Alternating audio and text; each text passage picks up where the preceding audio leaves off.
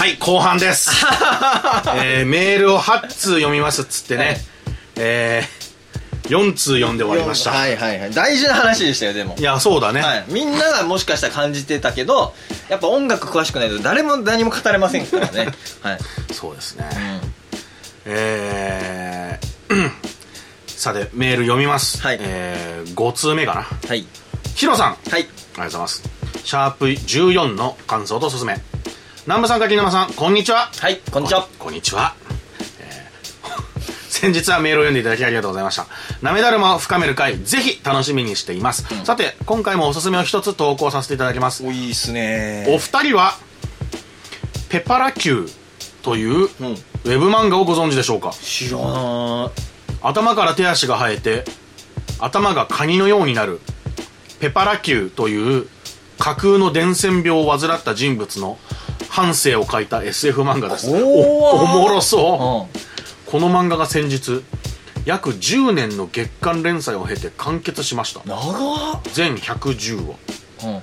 えーこの漫画の作者さんはペパラ Q という伝染病をテーマに描く描く、えー登場人物たちの、えー人間ドラマを通して、えー業業と運命についてや宗教の存在意義などを読み手に訴えかけてきているのではないかと私は深読みしています。そんな深読みができてしまうほど独特な魅力のあるペパラ Q、えー無料で全話読めますのでぜひ読んでみてください。おすすめです。ありがとうございます。全3200ページ。すげえ。すげえ。いやまだまだ知らないのあるね。あるね。でも僕多分好きですまだわかんないけど。も まあね。うんうんうん。へえう読みましょう。うん。あのウェブ漫画とか読む？読まない。読まないか。あれは読んだよ。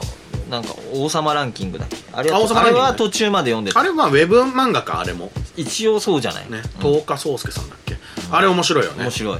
僕、まあ、ちょこちょこ気になったやつ読むんですけど、うん。やっぱそのウェブ漫画ってやっぱさ商業ベースじゃない分、うん。訴えが生々しいんだよね。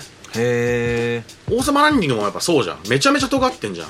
ああまあそのね変なつく流れだわしね。そう、うん。ローのさ耳が聞こえんあうんうん。確かにね。設定がね。あ耳は聞こえるのか。うん。その喋れない、うん。あのさ王子様がさ、戦うやつじゃん、うん。だあそこが主人公で、うん。あそうなんだみたいな、なんかいいんだよねあれ。うんうん。あれあのおかずクラブのゆいぴーさんがうん。いいっつってて、うん。読んだんだけど。あ読んで。あとあの最近読んだ 2, 2本に。最近じゃない。俺が結構前から好きな2本に。あうん。好があのまあごめん好きでもねえわ。きでもないの？好きでもねえんだけど、うんひたすら覚えてるってだけの、うん。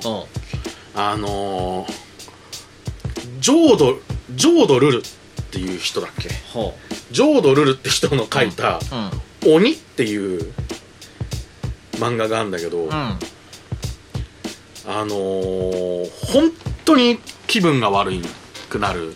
へえでも絵も怖えしお話も怖えしただひたすら救われないし、うん。でその鬼っていうのを書いた時にジョード・ルルさんがまだおそらく高校生とかあったんだけどはあ。もうんどんだけ世の中恨んでたらこんな話書けんのみたいな。へえ。ちょっともう本当に嫌な気持ちになるので、読まないでもいいですけど興味ある人は読んでみてください。どういうストーリーなの？スストーリーで言うとあのーえーもうでもまあ1話完結だからストーリー話したら全部終わっちゃうんだけど。ああまあ要するにすっごい恵まれてない人がうん。恵まれずに終わるっていう。怖ー。今読んでんじゃん。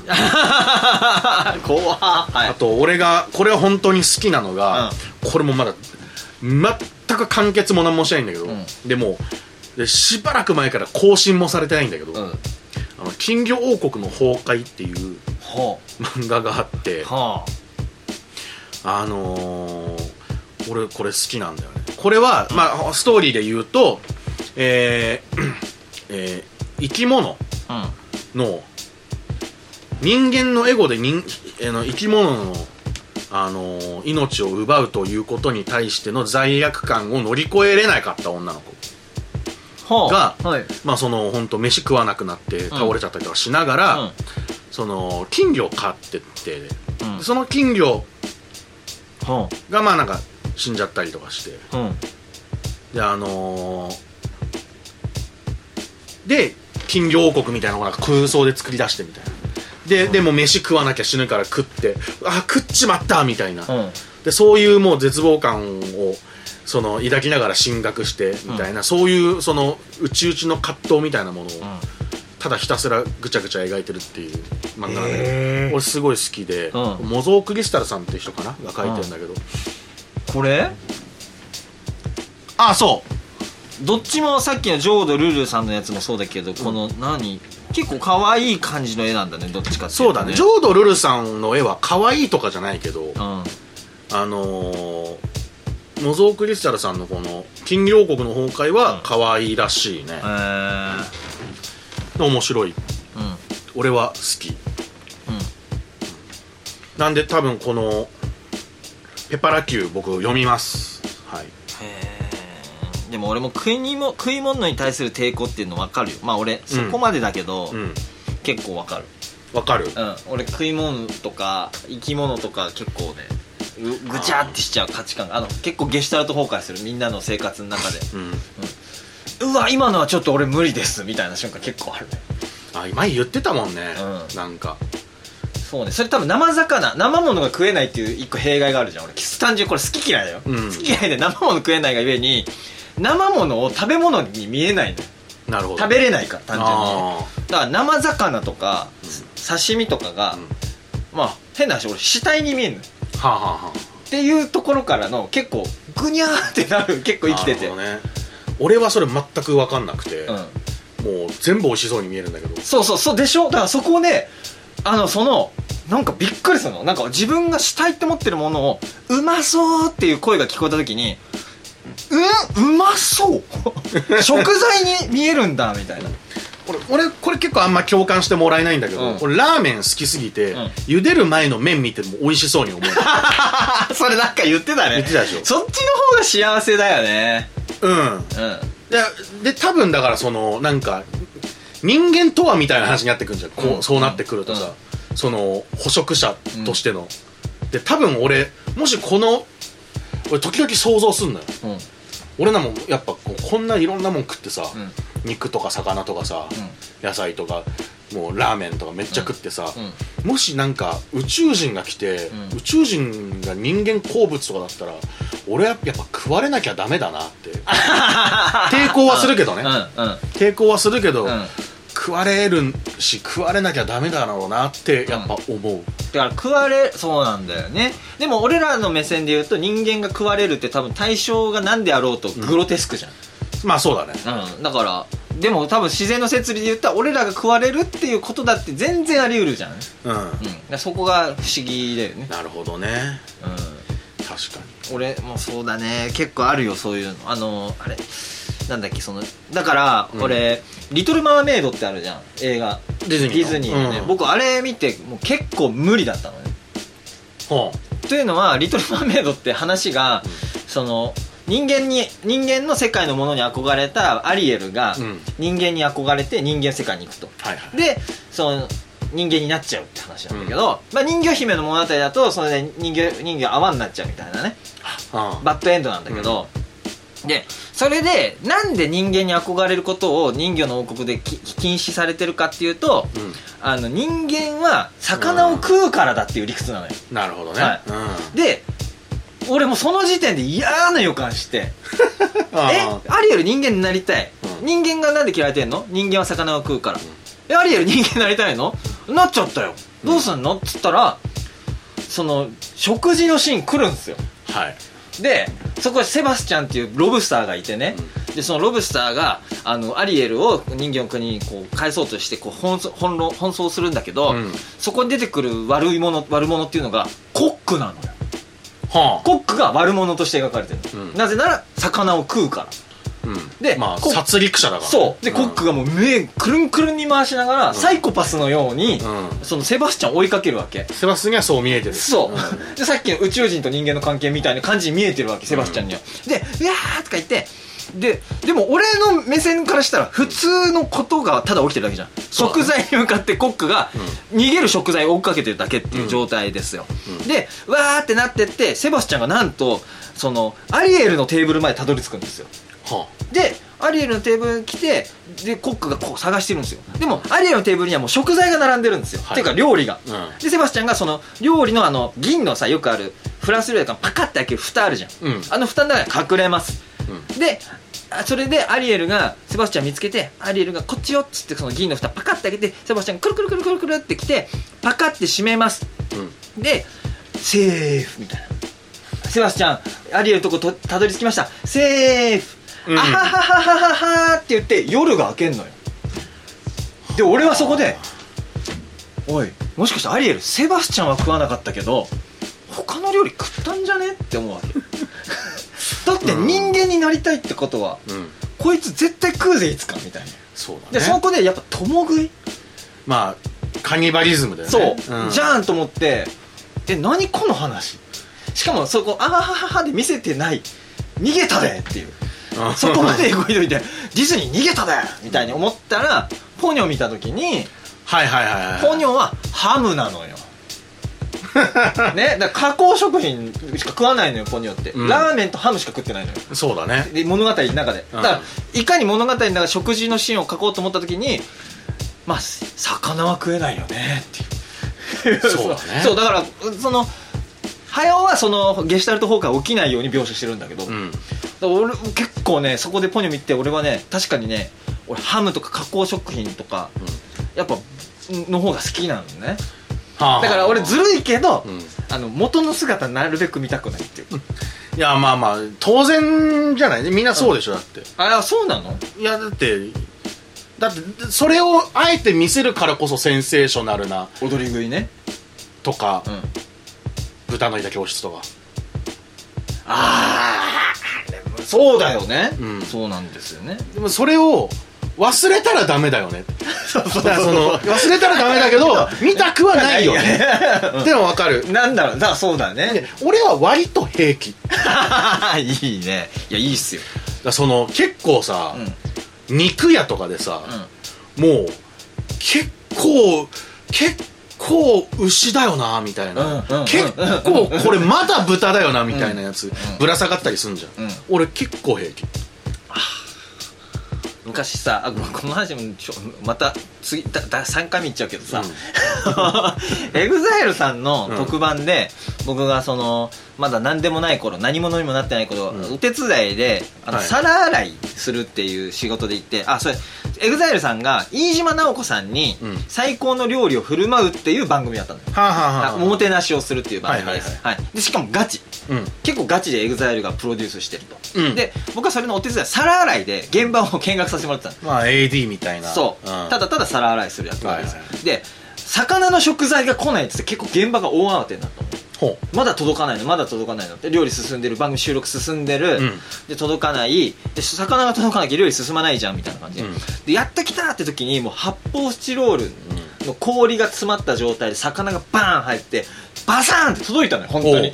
本当にその感じで届いて、うん。みんなが「届いた!」っつってバカって開けたらマダイ。ううん。綺麗なもう本当に姿まんまのマダイがあのバーって出てみんなが「うまそう!」って言ったんだけどでもそのマダイがね新鮮すぎて言ったら腹から血が出てんのようんでも俺は全くうまそうに見えないわけよ。でもその食材来て EXILE の人とかが「うわうまそうよかった!」みたいな。安心してるわけ、もうこれでうまい料理作れるみたいな、うん。だからその料理人の目線ってまたさ一つ上行ってるじゃん。そうだね。うん。そのだからさっき言ったその豚のいた教室いうところの多分豚見てうまそうって言えるじゃん。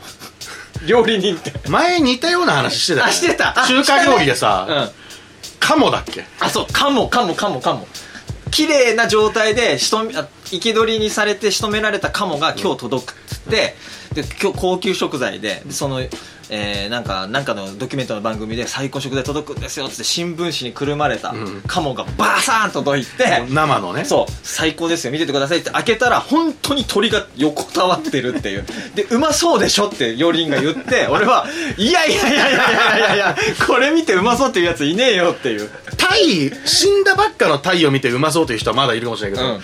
カモはやっぱ少数になってくる そうそうそうだね、うん、うんうんうんすいませんすいません。までもまあ慣れだと思うけどな。いやそうなんだよね。慣れなんですよ、うん。絶対。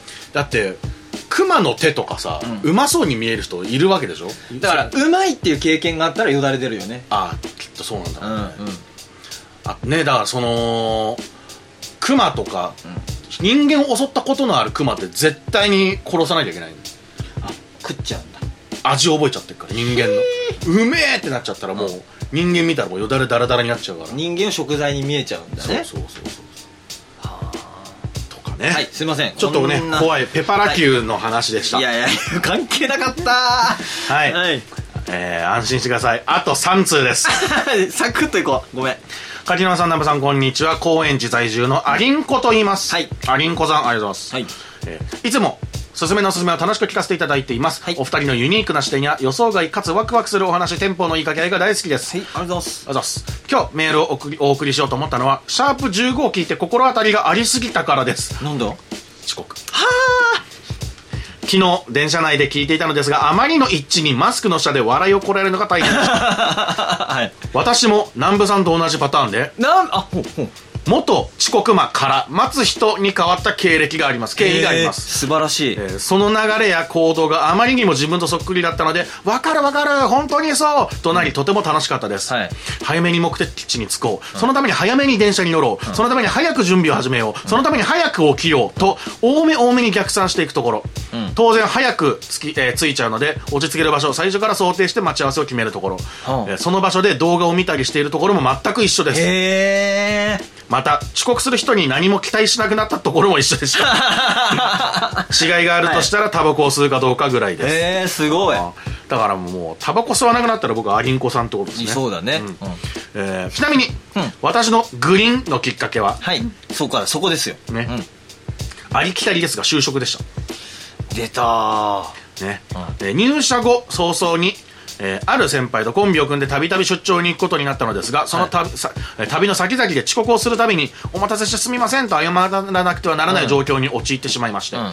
その先輩のことが大嫌いだった私は、はもうこれ以上こいつに謝りたくないという一心で自分を強制したところから、えーことから始ま、えー変わりまめっしたちゃ面白い話だね。ね。うんちなみに私も元遅刻魔なので柿沼さんのエピソードも手に取るように分かります、はい。ちゃんとつこうと思って、うん。えー計画を立てたのにあれよあれよという間に、えー想定外の流れになり結局遅刻してしまう感じ、本当に共感です、以上お伝えしたいという一心でメールをお送りしてしまいました、はい。面白いエピソードをお送りできずすみません。いや面白かった。面白かった。面白かった、えーこれからも応援しています。ありがとうございます。いやいいね。マリンコさん。嫌なやつに謝るのマジ嫌だよね。俺それすげえわかるよいや俺もそうよ。うん。分かるよ、うん。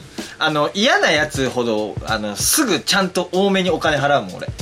あの例えば仕事とかで、ううんわ嫌なやつだなと思ったらもういもうなんかこっちの好き見せたくないよね嫌なやつにほどね、そうね。そうね。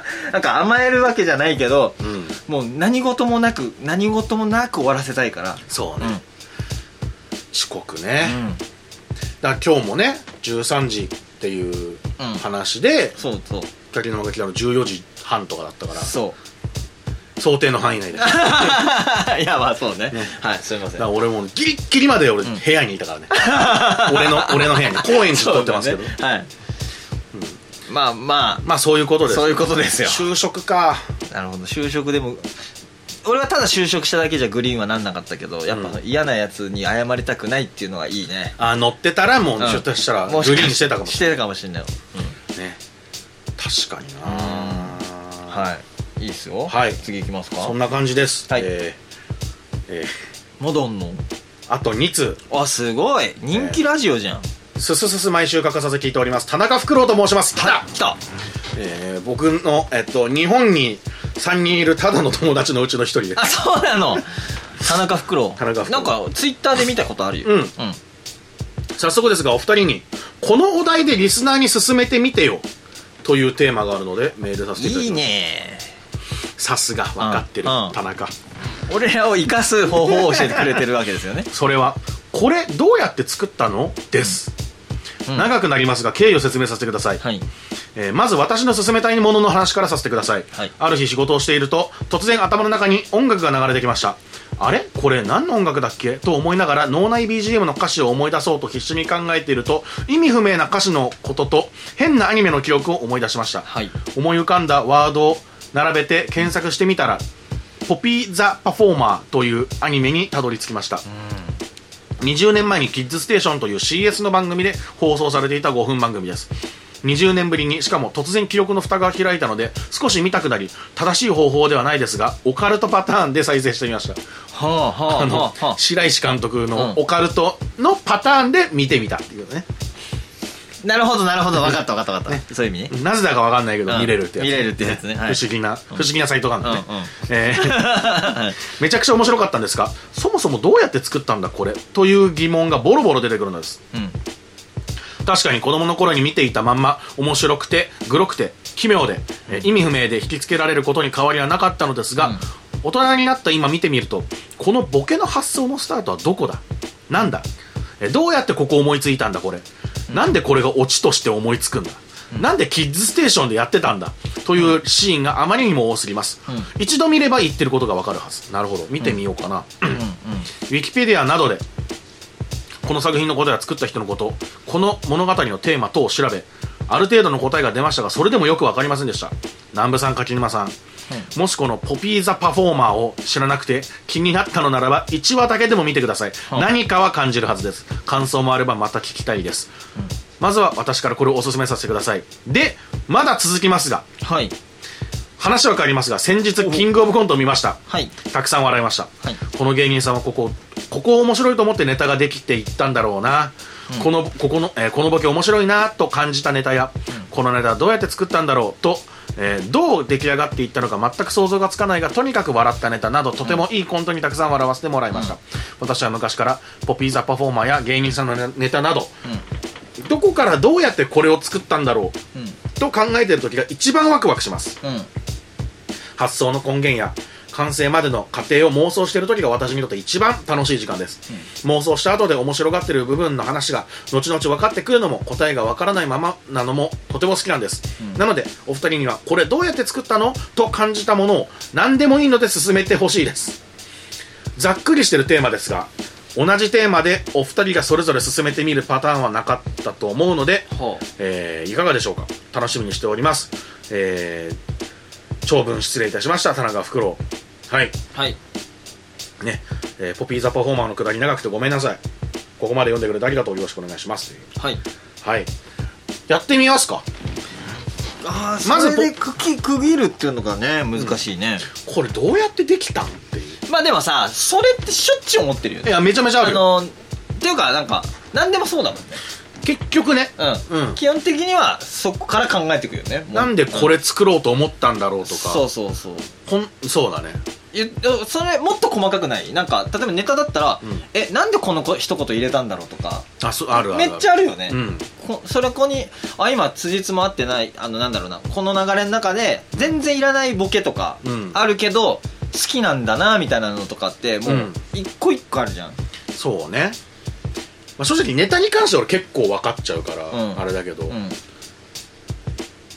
その音楽とかね、うんうん。詩とかはすごい思う。うんうんうん。キリンジとかさ歌詞き見てるとさすごいなってやっぱ思うんだよね。へえまあ今パッとは出ないけど。ラップよりもやっぱラップってやっぱ具体的だしさ。あ、うん。それよりも抽象度の高い詩なるものを見た時に、ん。なんでこの言葉チョイスしたんだろうとかいやでもこの言葉なんかいいなとか,、うんなんかうんそういう感じをすごい思ったりする。うんうんうんうん。あとだからボケとかで言うとさ、うん。なんかパターンなんか大体、まあ、2パターンっていうかその本当感覚とか、うん。設定とか積み上げてった結果できてくパターンもあると思うし、うん。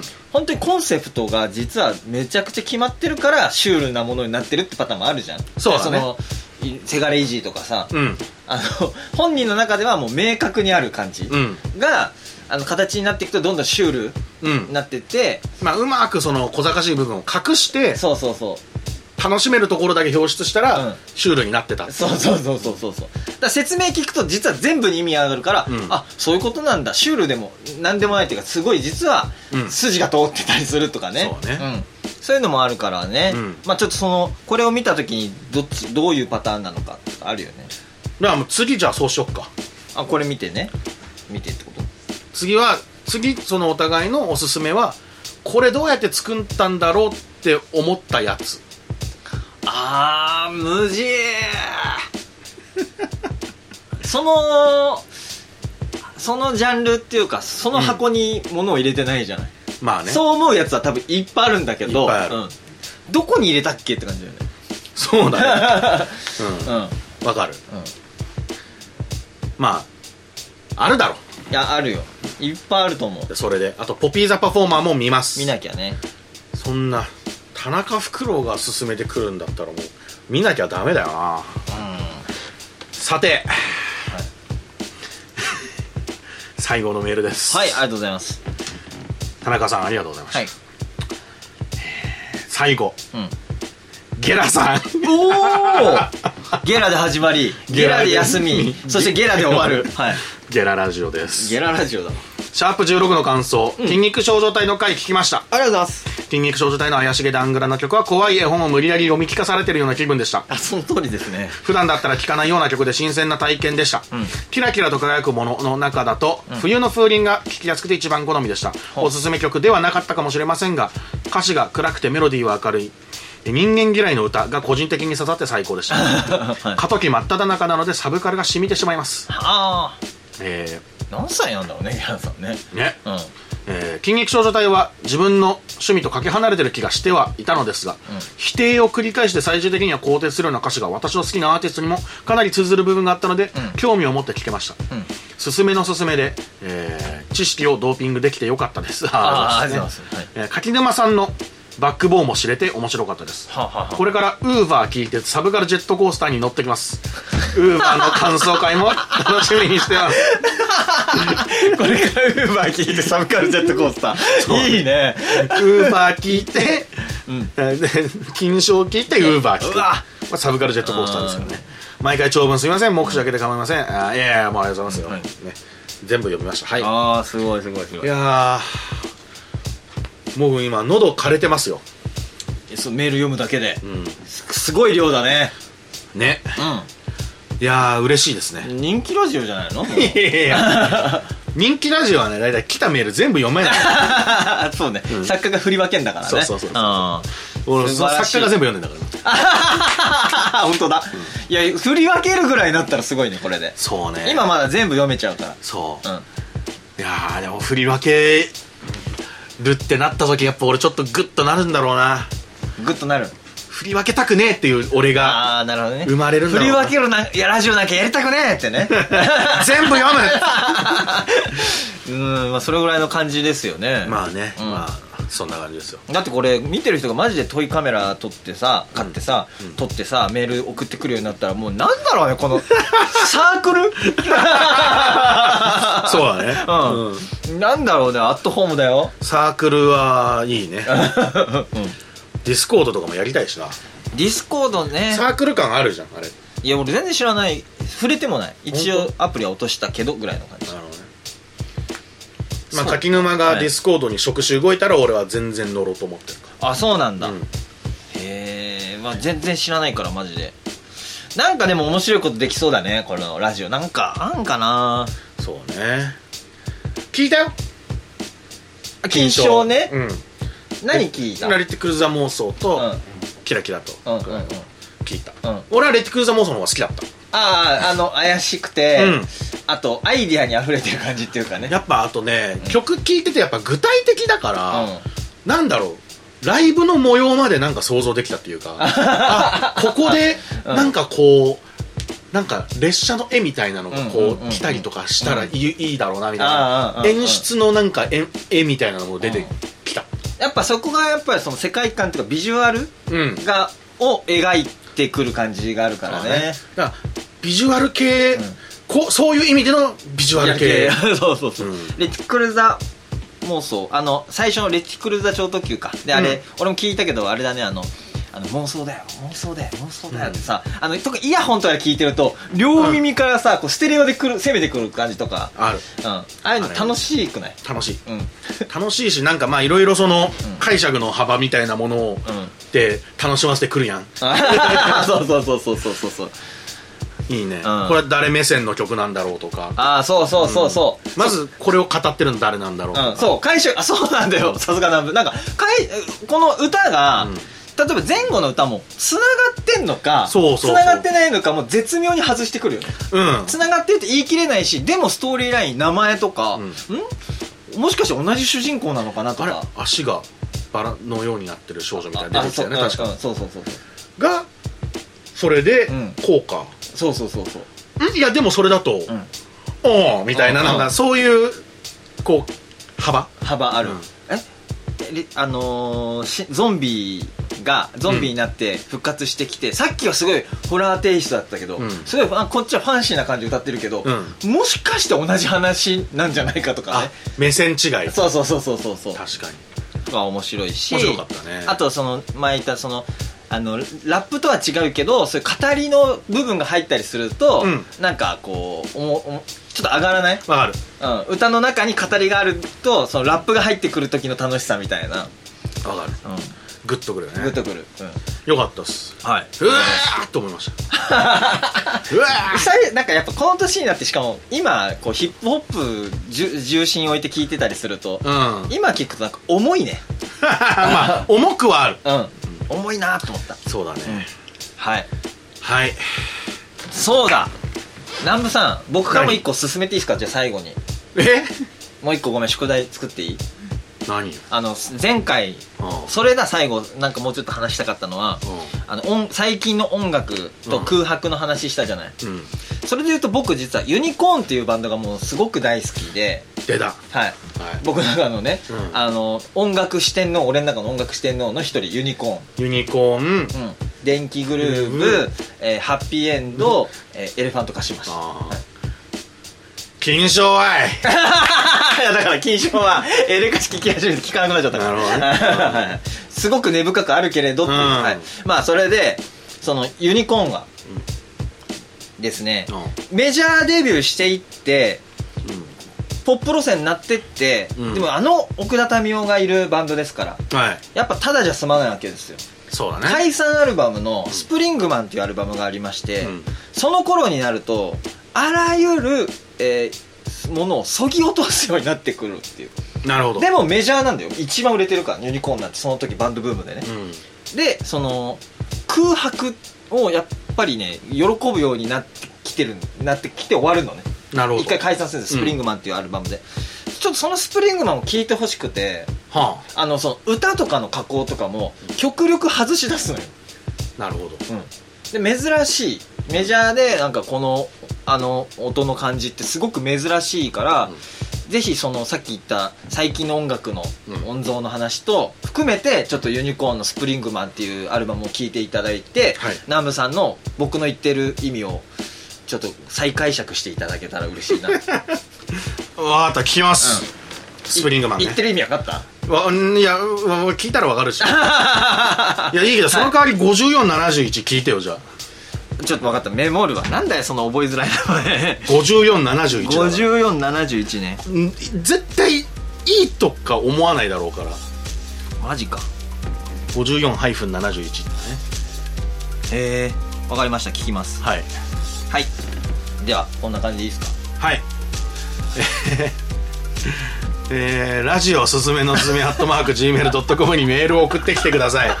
はいえー、読みます、はい。是が非でも。はい。であとえっと「ハッシュタグすすすす」カタカナ4文字すすすすでハッシュタグつけてつぶやいてくれたら僕たち全部読みます。はい、えー、あとえーしえーっと柿沼君は、えーおまけの夜やってます、はい、YouTube やってます。はい、僕もいろいろやってます、はい。えーよかったら見てください、はい。えー以上、ラジオおすすめのすすめでした。南部でした。かぎまでした。ありがとうございました